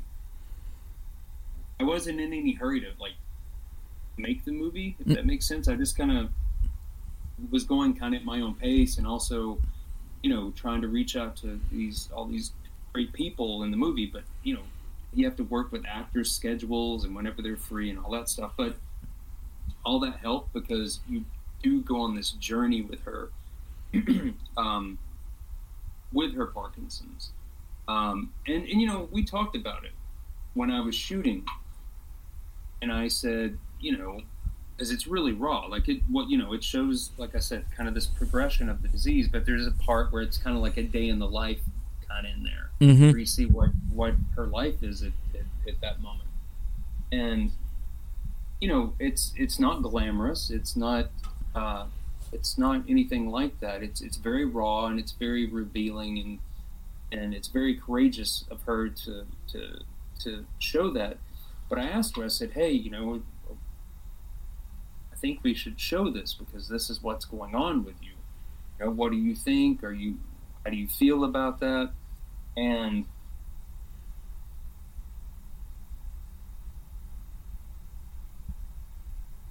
she was, she was very open about sharing her battle with Parkinson's. Mm-hmm. Um, because she, She wanted. She, she was hoping it would give people hope. Let's say, because a lot of people that have seen the movie, they find it very inspirational. Yes, yes. And it, it, it can be, you know, it can be going through anything. It, you know, it doesn't have to be Parkinson's. It could be another health thing, or it could be mental illness, or, you know, you could just be going through, who knows? I mean, a, a divorce or anything. And you know, people have seen it and they're like, wow, like she's just so brave and and and. and such a warrior. Like I saw that and it just made me, you know, it inspired me and gave me hope. And that's what she wanted. And so that was one thing when I got some of those reactions, you know, I, I knew that, I knew that we had, we had, we had got, we had, we had succeeded in getting what she wanted on screen, getting what she wanted out of that. No, it's it, like you said, it is so inspirational because like you could easily, you know, it's insert whatever your personal um, struggle is at this moment instead of Parkinson's. And it's it's so real. And it, like you said, artfully, artfully put, it's raw. And what you what you see is what you get. But it always seems to me that, like, going back to those earlier stories about her early career and early life, that's that's kind of always who she was. What you see is what you get. Um, yeah, yeah, one hundred percent. And she's, you know, she never shies away from anything, and she's, um, she is, she's a warrior. And another thing, and you, you'll you'll know exactly what I'm talking about, is a lot of times when people in the public eye, celebrities, whatever, you know, if, if they're going through something, you just don't hear about them anymore. All of a sudden, you you know, they kind of vanish. Mm-hmm. Or, and the next thing you hear is, oh, you know, they they passed away. They were they had whatever it is, dementia or, or whatever, you know. Right. Um, and you know, and, and and you know, that's that's fine. Everybody deals with things the way, the way they deal with them, but. You know, she decided to share, you know, kind of what she's going through with the world. Again, just to, you know, hopefully it would, it would just inspire somebody. Um, and, you know, again, that's just, I mean, I mean, to going from being one of the most beautiful, just, uh, I mean, I'll say it, I mean, like a goddess. I mean, you see yes. a woman and you're yes. just like... You know, you would stop in your tracks. I mean, I mean, I'll you know, I've, I've seen every picture of her, and I'll I'll go through something, and it's just like, my God, look at her. I mean, those eyes, that smile, just you're like, there, there'll never be another another Valerie Perrine. No, um, and, and I think but, that's, I mean, what she's doing with you through this documentary too, I think is is so. Um, it's not only brave of her, but it's also it's allowing her, like you said, to control her narrative now, instead of yes. instead of after the fact. Uh, you know, uh, eventually we all pass on, and then all the all the news comes out. Like if you've been out of the public eye for a couple decades, people all of a sudden are going to be interested in in what's been happening. But instead, she's she's owning her life and controlling her narrative, and she's. You know, kind of reclaimed the the way that people are going to, to see her now, and I think that's that's amazing. You know. Oh yeah, yeah. Again, you know, it's like you just said. You know, people when they pass away, then it's kind of like, oh, they were great, and and then you want to see. All of a sudden, you're like, oh, I want to see that movie they were in. Oh, I you know, I love that person. All of a sudden, it's like their memory's jogged, and they're. There's this renewed interest. Um, but again, with her, uh, you know, it's her, you know, just, her, you know, it, it, it, it would be that world of all of a sudden when that day comes, and, you know, we hope not anytime soon, but what are they going to say? They'll be like, she had Parkinson's.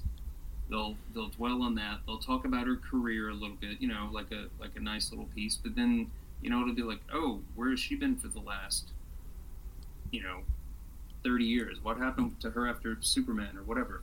Right. And that's that's another reason why I wanted to kind of do this, because I, I didn't want her to be forgotten. I wanted no. you know people to again jog their memory and and want to know more about her or introduce her to new fans or. Any of that stuff, and uh, and also, you know, if it would, you know, if uh, you know, it, Michael J. Fox is the face of Parkinson's, and he's, you know, he's amazing, and you know, he's done, you know, tremendous um, things for that for that world and research and everything. But you know, I think, you know, some, you know, just somebody seeing this, like, oh wow, like. You know, she has this. Like, I, I don't feel alone. You know what I mean? Like, other people have Parkinson's. You know, it's like, oh, here's a beautiful, strong, amazing woman. You know, like she has what I have, and look at the way she's dealing with it. It makes, yeah, it makes it more relatable. People, it makes it more identifiable. And and and, and I I credit every celebrity that that does put out an honest portrayal and takes.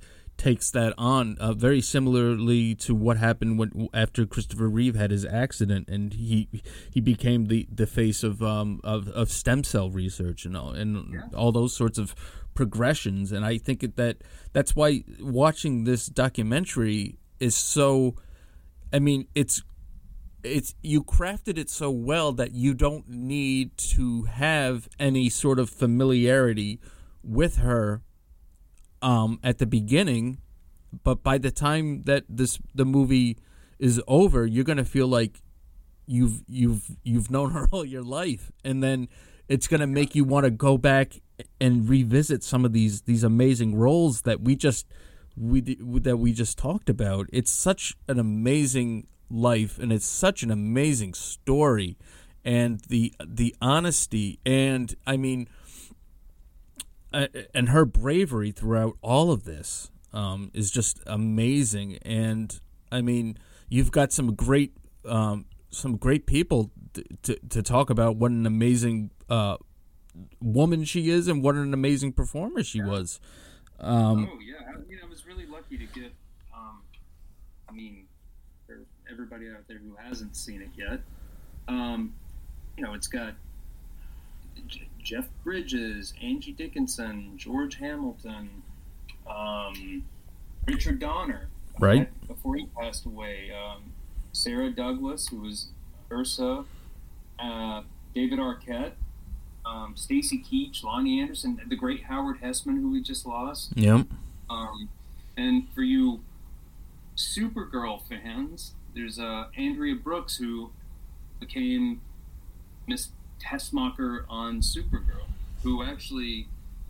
Uh, she's great. Like she, I was doing a, a, a crowdfunding thing like several years ago, and she came across it somehow, and she had just gotten the part on Supergirl, and she reached out to me, and she became she became a really great friend, and she they shoot that in Canada, and she actually was in L A for something, and uh, I took over, and she met with Valerie, and you know it was a nice passing of the torch. Right, Valerie loved what she.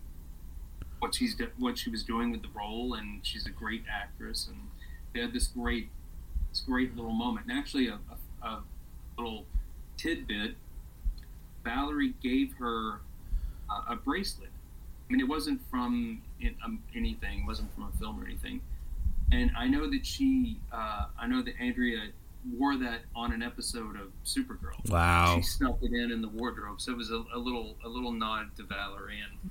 And and so that was pretty cool. But yeah, I, I, I had some, I got really lucky with, you know, getting some great interviews. I mean, there were a few people that I, you know, that I was working to get, and either it just didn't work out with their schedules, or it just didn't work out. Like I tried Dustin Hoffman. I tried every way I could think of. And I even had a couple of people that celebrities that, that, you know, knew him through other people, and they tried for me, and I don't I don't know if he ever heard about it or what, but you know, like I, I didn't get him. Peter Bogdanovich was going to do it. Oh wow! And then, uh, and then, same thing, because some of the, what happens is like some of these people are like, yeah, I'll do it, and it's like, you know, here's my contact, you know, call me in a week or whatever, and then they get busy, and there were people that were saying they would do it for like six months, and then mm-hmm. finally they. It just didn't work out. You know, their schedules just weren't going to do it. But, and then on the flip side of that, I had some people that, because it was going to be a feature to begin with, and I changed it. I decided it might be a more powerful piece as a short. But, you know, if you remember Alex Rocco, you know, Mo Green from The Godfather. Right. Like, I interviewed him. Like, he, he, he was a great interview. He said some great stuff. And then I wanted to use it so bad, but I was like, It just it wasn't a spot for it to fit in the, in the shorter format. I had I, before he passed away. Literally, I think he died, and, and I didn't know he was sick or anything. Like I got him, um, I got some Dick Van Patten stuff, and I ended up not using his interview. I just used uh, archival footage of him. Mm-hmm. Um, yeah, like I, I had some really uh, some really really cool people. You know, I, um, uh, Felipe Rose, the the Native American from the Village People. I interviewed him. Like, he's wow. a really good friend. It just didn't fit in in that spot that I had. But yeah, I mean, I was really lucky though. To all these people were that. Well, I think that's so much about her. Were willing to, you know, to give me some time and and to to, to do an interview and say all these nice things about her. Well, so you you you chose the quality over uh, quantity. equation, which I, I wish more film filmmakers would do, because this movie, I mean, my, my only critique, I would have liked it to have been just a little bit longer, but this leaves, now that you're telling me about all this uh, uh, additional footage that um, exists, maybe at, at some point in the future we can get maybe an extended version or a part two or so, something like that, because I, I, I think it's so great that we're putting someone that, I mean, if you look through her filmography, there's not, I mean, compared to some other actors and actresses out there, she doesn't have that many roles, but it's the roles that she has that are just, I mean, it's like, I, again, the quality over quantity. I mean, she's got some an um, absolutely amazing performances, and I, it's just, and look at the director she worked with. I know. Right. George Roy Hill, Bob Fosse, Lamont Johnson, uh, Richard Donner, Donner yeah, um, uh, uh, Sidney Pollack. Um, right. I mean, she worked with, like, you know, and she'll be the first to mention it too. Like all these, you know, all all all those great directors were also, when you saw these great performances, like, you know, Bob Fosse said, it's like, or no, uh, George Roy Hill said this. Um, She's like a sponge. Whatever you give her, she'll soak it up and give you exactly what you want. Wow. Oh, so, that's... Yeah, she's, she's just had this... I mean, again, I mean, I know I see her several times a day. I see her every night. I'm the last person to see her every night. And, you know, there's... there'll never be anybody else like her. They'll, with the whole package. I mean... Right.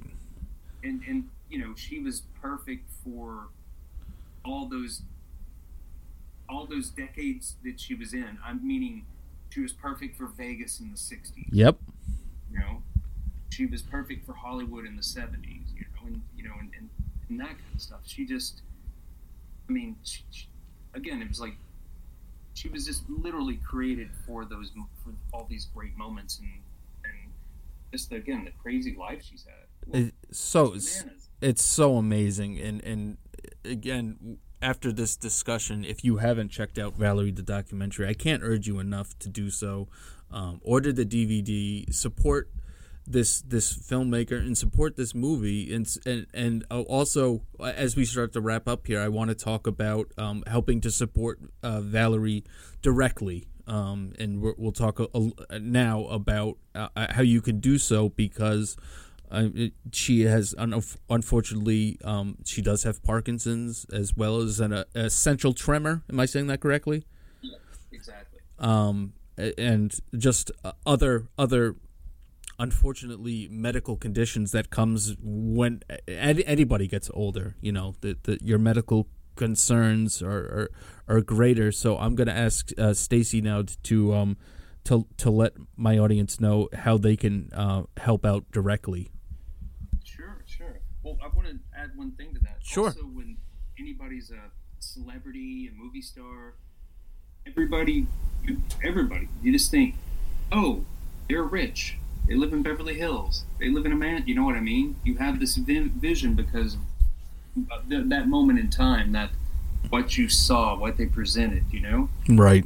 And that's not that's not true with everybody, you know? And Valerie... You know, she's on a very fixed income, and which would be great if she wasn't sick.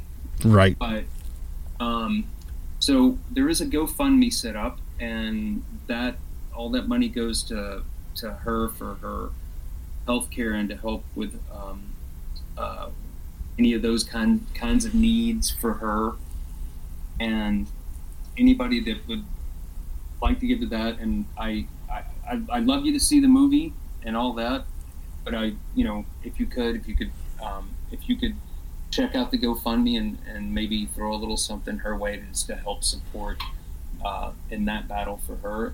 And with that, you can um, you can go to Valerie Movie dot com, and there's a link to the GoFundMe. Or if you just happen to want to go on GoFundMe, and I think if you put Valerie Perrine in, it should pop up, but.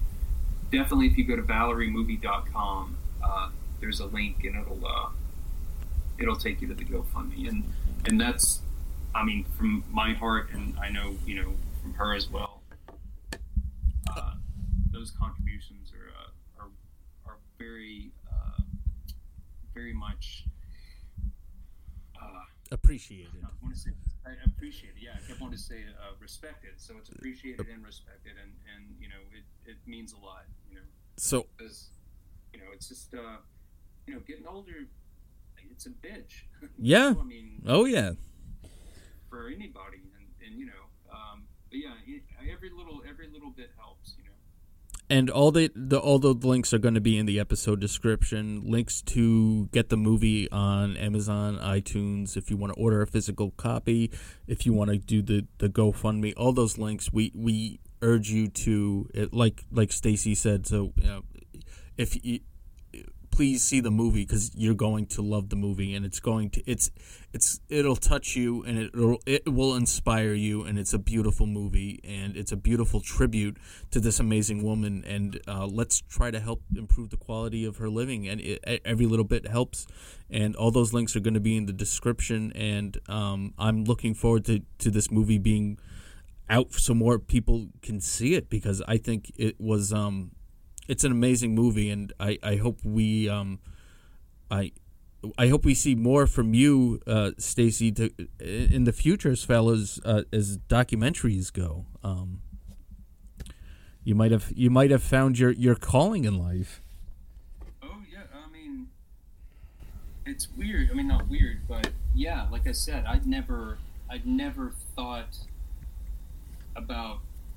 You know, I never picked camera up. In my in my mind, I was like, "Oh, you have to go to school for that. You need to, you know, and you have this, you have the equipment's so expensive and all that." And I literally got thrown into it. And you know, this is my first, the first thing I've ever done, this documentary, and it was being considered for the Oscars, uh, uh, for the twenty twenty-one Oscars, and uh, which was a big deal. I mean, it was, you know, it was in with like a hundred other movies that qualified. Wow.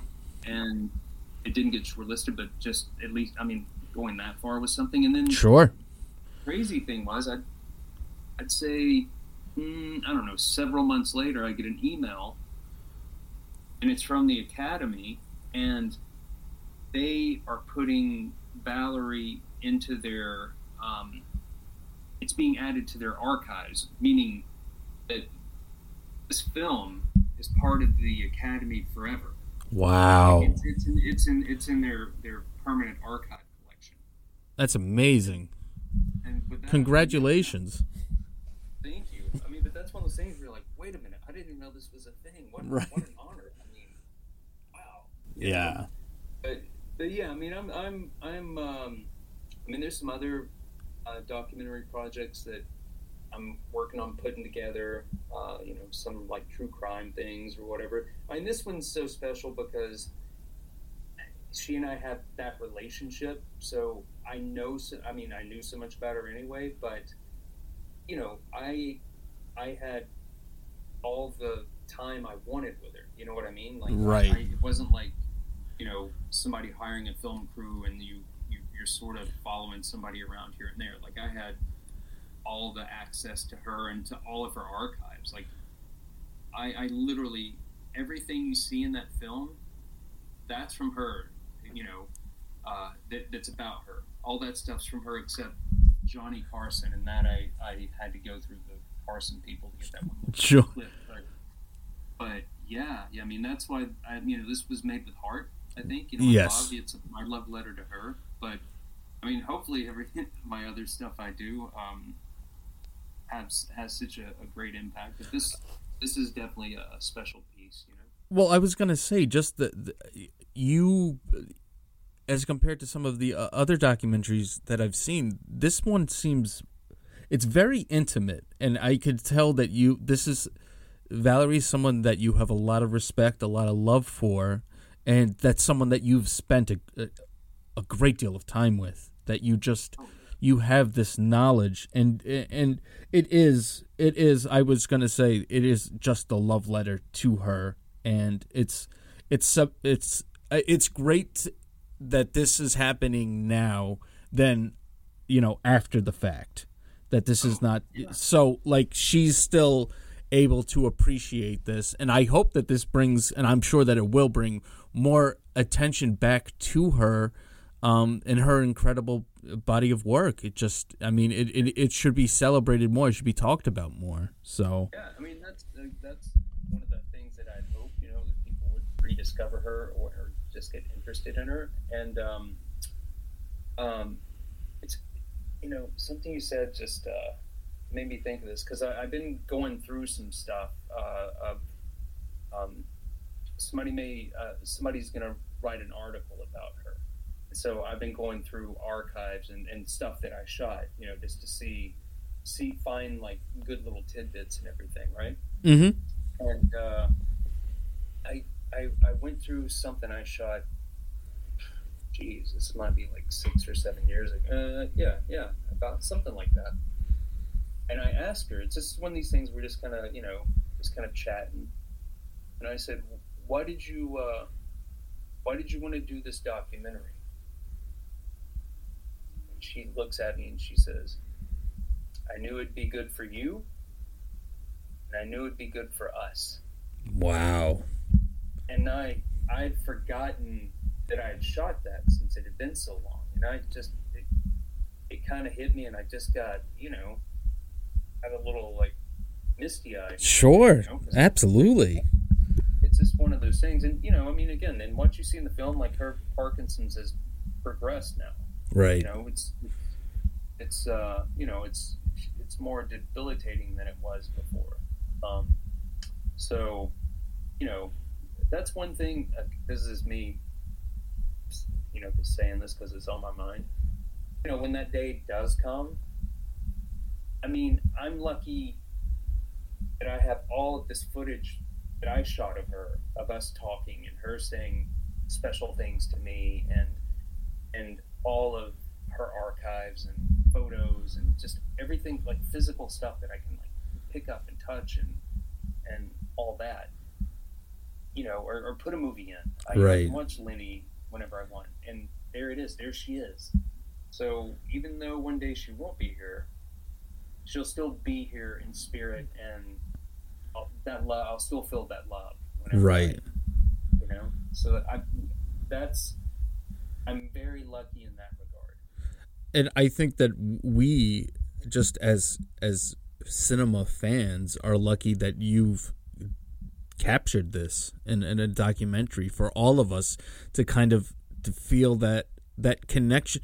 Like I said, you feel very, I mean, I've never met her. Um, our, our only interactions have been over through t- Twitter, but I just, after watching this documentary, it was just like, just wow. Like, I just, like, you know, it's very relatable. Like I said, like you said, and like I was saying, just switch out whatever, you know, switch out Parkinson's with whatever kind of struggle you're dealing with it, whether it be medical or, you know, mental health or something. But, I mean, we all struggle. But, I mean, to see someone like her still fight, and I just I, I, I can't say enough about this incredible movie, and I, I thank you so much, Stacey, for taking some time to to to talk this wonderful career, to talk this wonderful movie. Um, any any last uh, things that you want to say about the, the documentary? I think that if people aren't on board by now, um, it, well, they certainly should be, but uh, I I can't think of anything else that we could possibly say. To, but um, please give this documentary um, a, a love, and uh, watch it, talk about it, spread it around, get the word out. I, I think it's one of those things that word of mouth is going to be. I, I think word of mouth is going to be a big deal. Right. Uh, uh, follow follow her on Twitter and yes. Instagram. I mean, you can follow me. I'll give you my link so you can put that up. I mean, I'm more about her, but.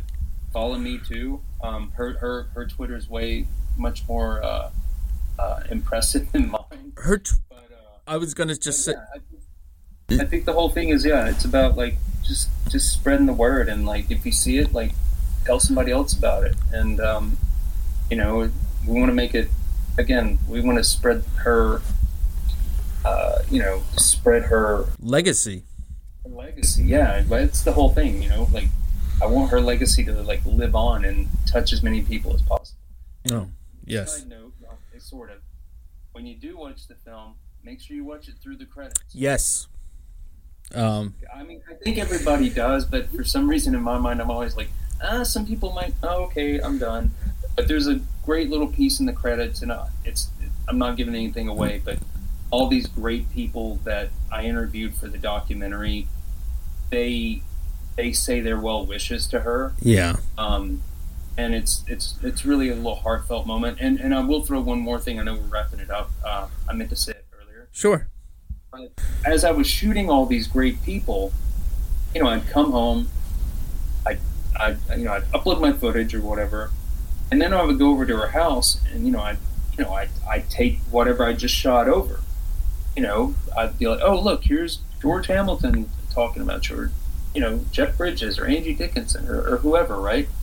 And I think that you know, you know, if you're if you're sick, especially like if you've ever you know, been sick, sick, and, you know, and haven't had a lot of people around or mm. whatever, I would go and show her, like, the interview I just did, and it's all these, you know, these people saying these great things and, like, sharing how much they love her and how much she means to them and all that stuff. So I think another um, another uh, great aspect of, of the documentary, uh, like, something that I didn't think about When, we, when it was happening, or not, you know, at the beginning of it, was the therapeutic value of, of just hearing that when you might not be having a great day, you know, you, you're getting picked up a little bit, you know, when you hear somebody saying great things about you and how much you mean to them and how they love you, you know? Right. So that was a little side, a little side piece, but I, I wanted to add that, you know, I think that, that that was a, it was a good piece of therapy that, that, I, you know, that wasn't exactly thought about, uh, you know, in the beginning of the thing. So it was like a nice, nice little offshoot of that. Well, no, it's, it's, uh, it's, it's great because, yeah, like I, yeah, like you said, stay through to the credits because I, I, I like it because, you know, throughout the documentary, we get a lot of, a, a lot of these, um, of a lot of these people commenting on Valerie and her career and, but then um, it gets more. It, it's more personal at the very end. Uh, that's all I'm going to say because it, it's it's really something. And uh, I'm I'm glad that we didn't talk too much about what's actually in the documentary because I think that it really it stands on its own and it really is an important piece of of of cinema history that needs to be um, rediscovered. Uh, Valerie Perrine or Perrine, I'm, I always miss. I, I'm going to tell you, and she's said it all too. It's it's both ways. People say say it either or, um, but mostly it's Perrine. Okay. And yeah, even in the back in the, all of her interviews, she was either she was the divine Miss Perrine. Okay. That's an easy way to remember it. Or um, for a minute there, I guess we're calling her the clean Miss Perrine, but. It's Perrine. I like the divine Miss Perrine. That's very, I know, right? Yeah, that's so much like, there's movie star for you. Yeah. Um, Stacey, thank you so much for joining me here in the Cult Film Companion. Um, and, and all my best to you and to Valerie. And uh, all the links for the GoFundMe for the movie are going to be in the episode description. Please check out this documentary. It's it will it will move you. It, it will inspire you, and it is a love letter to a, an actress um, that's still with us. So let's let's keep her um, legacy alive. Um, uh, Stacey, I'll let you have the last words here. Yeah, no, thank you for having me, and yeah, I, I appreciate everybody um, listening. And yeah, go watch the movie. I think it's a great movie. Even if it wasn't my movie and I, I just saw it, I would have the same opinion. I think it's a fantastic film, and uh, I think, you know, there's something in it for everyone. And uh, yeah, just give it a watch. And uh, and hey, let me know what you think. You know, if you watch it, like put a uh, put a review up on Amazon, or or uh, let me know on Instagram, or, or let Valerie know on Twitter, or any of those things. Like, send a message, because, you know, people, we love to, we love to have that interaction. Like, how did it make you feel? I mean, that's a huge thing for me. Yeah. And so, if yeah, you're, let us know, reach out. If you're not following Valerie on uh, on Twitter and on Instagram, you're missing out. She is always, and she just digs up these little tidbits from her from her cinematic past, that stuff you probably wouldn't see any anywhere else. So please follow her on Twitter and, and, and show her that she is still loved and that we still remember her. Uh, Stacey, again, thank you so much. Thank you. I appreciate this.